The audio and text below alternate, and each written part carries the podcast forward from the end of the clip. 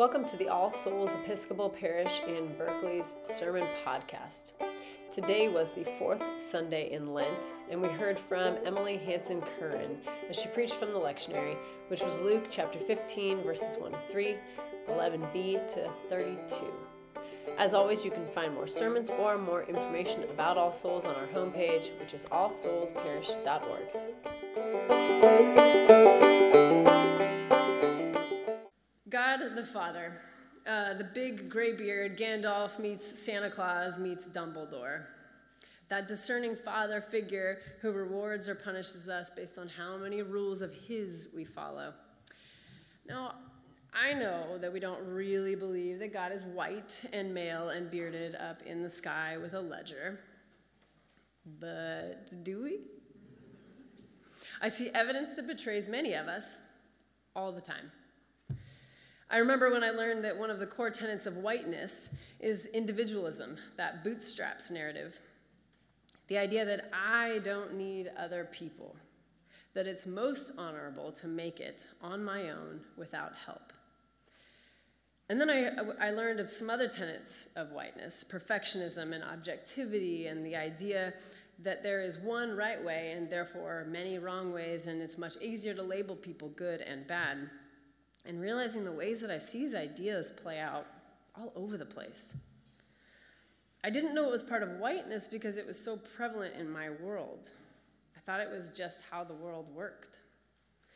And the gist of it is this if you just perform correctly, achieve, make good decisions, show no weakness, and appear to have no need, you can win at this game called life. It's a merit based economy that belies our true collective assumptions about God and the world and how it all works. And it's why I think this parable still has power in it to offend and to cut us to the core. Because the Father in this parable, and Jesus, by virtue of the Father, is introducing a new economy, one based on need and not merit. The attention and love and gifts of the father of the family are available because of your need and not on what you've done.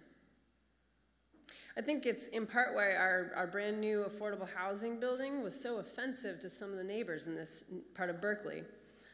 Getting a spot there wasn't based on how much money you've made in your lifetime or all the good decisions you've made that would allow you to afford a $2 million home in this neighborhood but instead it was based on how much need you currently have. But poking around at other stuff is low hanging fruit. So I'd like to dig in at why this parable still cuts me to the core. Uh, the parable we read this morning is actually the third in a set of parables about things that have been lost, found, and rejoiced over. The first um, parable was about a lost sheep and a shepherd who uh, leaves the flock to find the one. The second about a lost coin and a woman who goes out in pursuit of this lost coin that she has lost. And then we get to the parable about the brothers and the father. I've often read this parable in Bible studies where we try out different lenses of reading it. So, like, first we, we take on the role of the younger brother and we, we walk through the story that way. And then we take on the, the older brother and then we take on the father. But this week, as I sat with this parable, I found myself in the Pharisees and the scribes. These parables were a response to them, after all, because they were grumbling about how Jesus was hanging out with tax collectors and sinners. Jesus was trying to explain to the Pharisees and scribes why it was he was hanging out with these people, these people that the Pharisees and scribes disapproved of, trying to help them understand his strategy and why he was doing what he was doing. And what was he doing that was so offensive? He was giving his time and attention to people who, for one reason or another, had not followed the same rules of living to which these Pharisees and scribes had devoted their lives. And I resonate with that because I find myself jumping on this same treadmill, thinking that following all the rules will mean that I can win or get ahead. And in that, I find myself valuing the product more than the people or the relationships required to make the product. I see it in the ways I have a hard time delegating you too have probably seen it in the ways that I have a hard time delegating. and the ways that I want to do it all by myself, or as my daughter says, all by me own. And all these quiet lies that I believe. And the thing is, I don't think I'm alone. Because every time I participate in that, on that treadmill, my experience is validated and affirmed by the world around me. So, if I were to draw a Venn diagram uh, of these three parables, parables in Luke 15, the things in that middle section of commonalities would be something like something lost, something found, uh, something celebrated over after having been found, and probably many other things. But what sits out here, unique to the parable we read this morning, is where I'd like to go.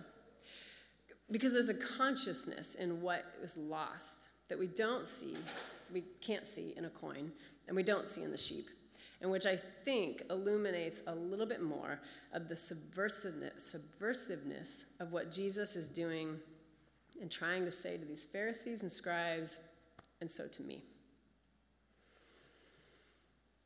I've been reading uh, Christena Cleveland's new book, God is a Black Woman. And I know there's an expression out there that's something like, um, Lord, save my congregation from the last book I've read. And I'm going to go there anyway, because it's really been rubbing on me the last few weeks. She talks about the ways in which our ideas of a white male God harm us, and how considering God as a black woman has the power to meet more of us where we are and possibly to heal. So she says this. Uh, she uses white male God all as one word, like a, what do you call this? Compound words? Conjunction? Not conjunction. Compound word. In white male God's world, world, to be human is to be needless. More than any other human characteristic, need seems to trigger white male God's gag reflex. Whiteness's disgust for need is immortalized in the trophy of white masculinity, the self made man. This mythical man who supposedly mastered his circumstances and acquired power in white male God's world all by himself is celebrated in films and literature and even historical accounts setting the standard for what it means to be human.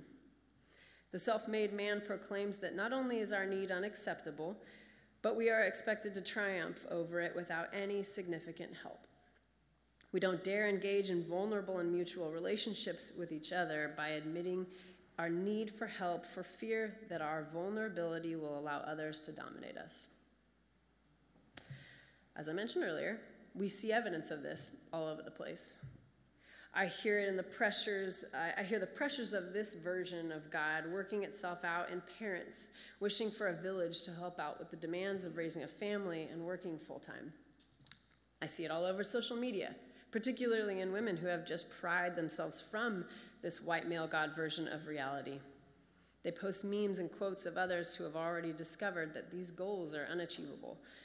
The expectation's too high. It's a joke, a hoax a game we can't win, but which somebody somewhere keeps telling us we have to play. And I think that's what makes this story so compelling and why we all keep coming back to it again and again, because this is a story, a lesson about what the kingdom of God is like, what it's like to live with Jesus. Jesus is telling his followers and showing them that to be with him is to live in a totally different economy one that subverts and undermines that big white guy in the sky and all his antics. You don't have to live like that. Those pressures don't have to win. Jesus is trying to shake loose our imagination. And so, the thing that separates this parable from the other two in this set is the expression of need from each character in the story. Unlike the other two parables in this story, the thing that is lost is able to feel lost, to say so, and do something about it. And it's their needs and pain that we resonate with so much. That younger brother and his dare to ask for what's his, to try something and fail, and the ways he came to and realized that he can't do it alone.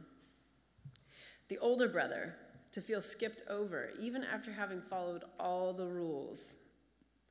What would have happened in this story if someone had just gone to the field to get him, to tell him that they were celebrating his brother? If they had just invited him to, partic- to, to help make the party? But that didn't happen, and he got hurt. But he came to his father with his hurt, and he was able to express it very clearly. And then the father, to wait, hoping for the return of his child, and to, even in his joy at the return of his child, hold his other son's hurts. These are things we know, these are things we feel.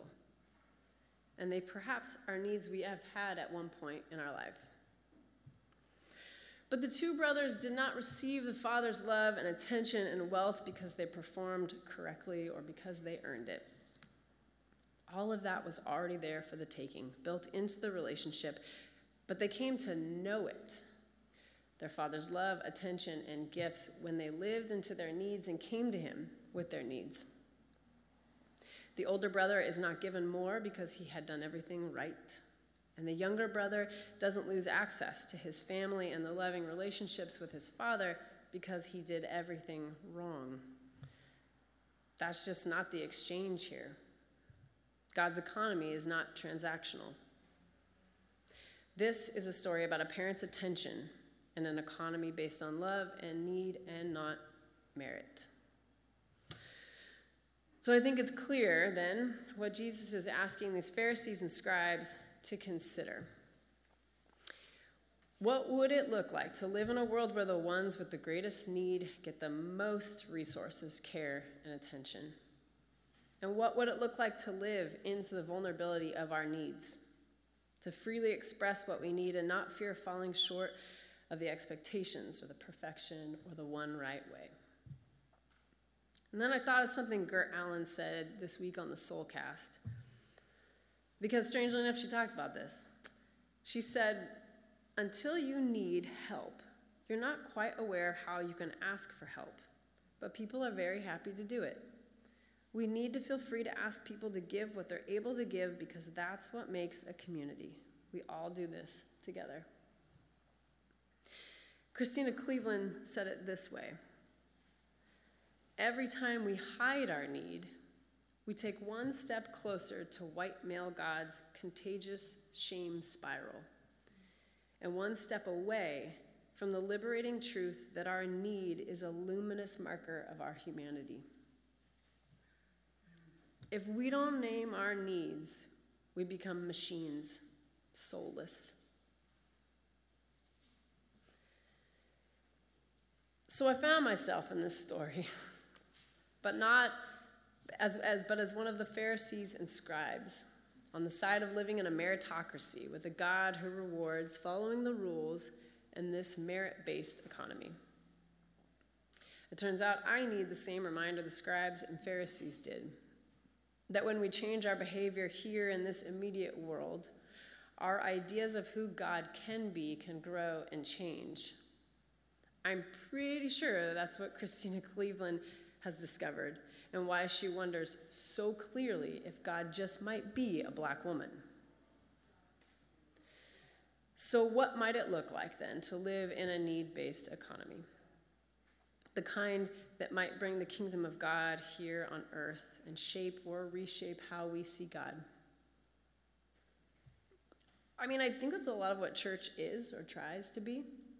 When we meet in our small groups and value vulnerability and mutual relationships, and every time we come forward here on Sundays to receive this, this body and this bread, this body and blood, we step into the aisle, we admit that we are needy, and we become that younger brother. When we do this, we step out of white male God's world and live into the subversive kingdom of need, of a parenting God who runs out to meet us on the road, or in this case, who stands in the crossing, awaiting our return every week. But what does it look like beyond these walls if we actually believe Jesus and believe in a power structure that values the needs of another over what we can achieve? How would this change our interactions with others? How would it change our families? How would it change how we parent? What if we stepped out of the world of achievement and perfectionism and instead trusted our needs? Let them be known and let the relationships and experiences of those needs being met reshape our imagination of who God could be.